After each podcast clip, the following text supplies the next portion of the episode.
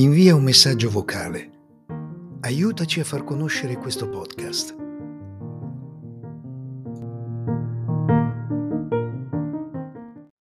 Una volta c'era un re che per figlio aveva un porco, che lo chiamavano Re Crin. Giro di Re. Fiabe e leggende della tradizione popolare italiana. Narrate da Maurizio Mosetti. Buon ascolto. Re Crin. Una volta c'era un re che per figlio aveva un porco, che lo chiamavano Re Crin. Re Crin passeggiava per i reali appartamenti e di solito era molto educato, come si conviene ad un reale personaggio, ma di tanto in tanto si metteva a far dispetti. Gli disse il padre, carezzandolo sulla groppa. Cos'hai che sei così cattivo? Cos'hai?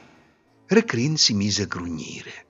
Eh, eh, voglio moglie, eh, eh Voglio la figlia del panettiere. Il re mandò a chiamare il panettiere, che aveva tre figlie, e gli chiese se sua figlia maggiore era disposta a sposare il suo figliolo porco. La figlia, tra il piacere di sposare il figlio del re e il dispiacere di sposare un porco, si decise per il sì. La sera delle nozze, Re Crin, tutto soddisfatto, andò a spasso per le vie della città e si sporcò tutto.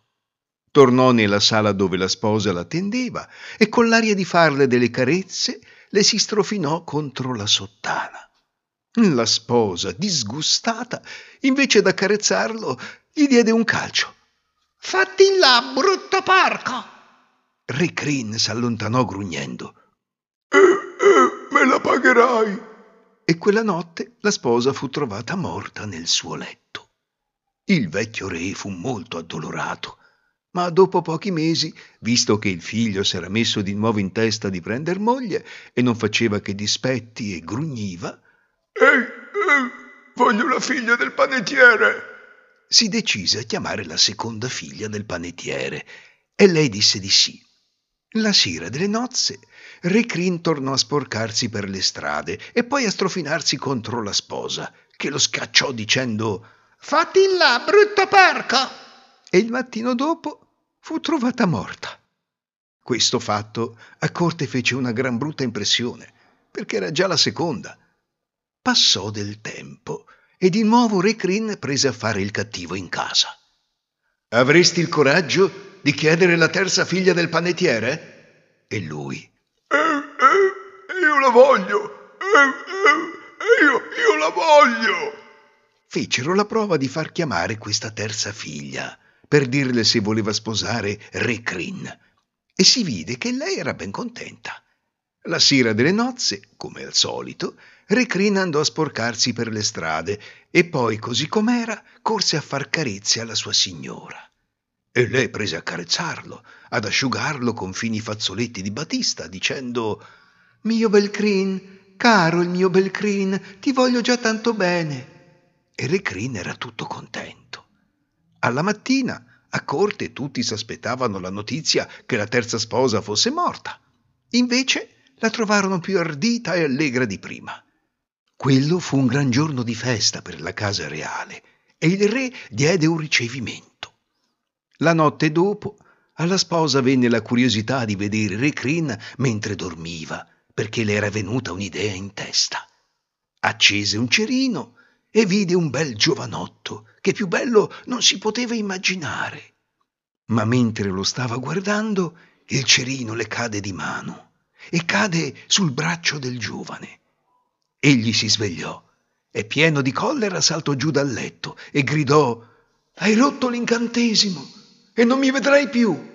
O se mi vorrai rivedere, dovrai riempire sette fiaschi di lacrime e consumare sette paia di scarpe di ferro, sette mantelli di ferro e sette cappelli di ferro. E scomparve. La sposa rimase così addolorata che non poteva stare senza andarlo a cercare. Si fece fare da un fabbro sette paia di scarpe di ferro, sette mantelli di ferro e sette cappelli di ferro e partì. Cammina, cammina, venne notte mentre era su una montagna. vide una casetta e bussò. Povera ragazza, le disse una vecchia, non posso alloggiarti perché mio figlio è il vento e quando viene a casa butta tutto sottosopra e guai se ti trova. Ma lei tanto la pregò che la vecchia la nascose in casa e quando venne il vento e annusava intorno dicendo Fum, fum, sento odor di Cristianum, gli diede da mangiare e lo calmò. Al mattino la madre del vento s'alzò presto e svegliò pian piano la giovane. Scappa, prima che mio figlio si levi, e per mio ricordo prendi questa castagna e non aprirla se non in caso di gran necessità. Cammina, cammina, le venne notte in cima ad un'altra montagna. Vide una casetta e una vecchia sulla porta le disse Sì, ti alloggerei ben volentieri, ma son la madre del fulmine e quando viene mio figlio sei bella andata. Ma poi, presa dalla compassione, la nascose e quando venne il fulmine Fum, fum, sento odor di Cristianum. Ma non la trovò. Mangiò e andò a dormire. Scappa prima che mio figlio si ridesti, le disse la madre del fulmine al mattino. E tieni questa luce che ti potrà ben servire. Cammina, cammina, le venne notte in cima ad un'altra montagna. C'era la casa della madre del tuono, che finì per nasconderla. E anche lì, fum, fum, sento odor di Cristianum. Ma non la trovò. E al mattino la giovane partì con una nocciola come regalo della madre del tuono. Dopo aver tanto camminato, arrivò in una città e le dissero che la principessa di quella città si sarebbe presto sposata con un bel giovanotto che stava con lei nel castello. La giovane si mise in testa che il giovanotto doveva essere il suo sposo. Ma come fare a mandare a monte quel matrimonio? Come fare ad entrare nel castello? Aperse la castagna e ne uscirono una gran quantità di gioielli e di diamanti e li andò a vendere sotto il palazzo della principessa. La principessa s'affacciò e la fece salire. Lei le disse Io le do tutta questa roba per niente. Basta che mi lasci dormire una notte nella stanza di quel giovanotto che sta nel suo palazzo. La principessa aveva paura che la giovane gli parlasse e magari lo facesse scappare con lei. Ma la sua fantesca le disse Lasci fare a me, gli daremo il sonnifero e lui non si sveglierà.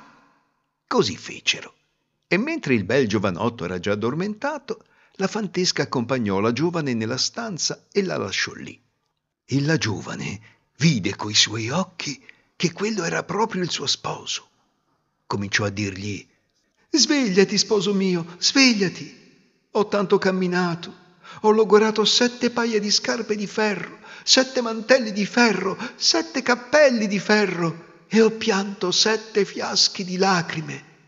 E ora che t'ho trovato, tu dormi e non mi senti. E così durò fino al mattino. Al mattino, disperata, ruppe la noce. Ne uscirono dei bei vestiti, drappi di seta, una cosa più bella dell'altra. Vedendo tutte quelle meraviglie, la fantesca andò a dirlo alla principessa e la principessa, pur d'aver tutta quella roba, la lasciò stare ancora una notte col giovane, ma le accorciò il tempo facendola entrare nella stanza più tardi ed uscire più di buon'ora. Anche quella notte tutto fu inutile. Il giovane non si svegliava. La poverina ruppe la nocciola e saltarono fuori carrozze, vetture e cavalli. Ancora una volta, per averle, la principessa la lasciò passare una notte col giovanotto. Ma questa volta lui si era stancato di bere quel bicchiere che gli portava ogni sera e fece finta di berlo, ma lo buttò in terra. E mentre la giovane parlava, lui per un po' fece finta di dormire. Poi, quando fu ben sicuro che era lei, saltò su e l'abbracciò. Con tutte quelle vetture e quei cavalli partirono e tornarono a casa loro e fecero una festa. con gran lusso e spatusso, e a me mi lasciarono dietro l'uscio. Giro di Re. Fiabe e leggende della tradizione popolare italiana.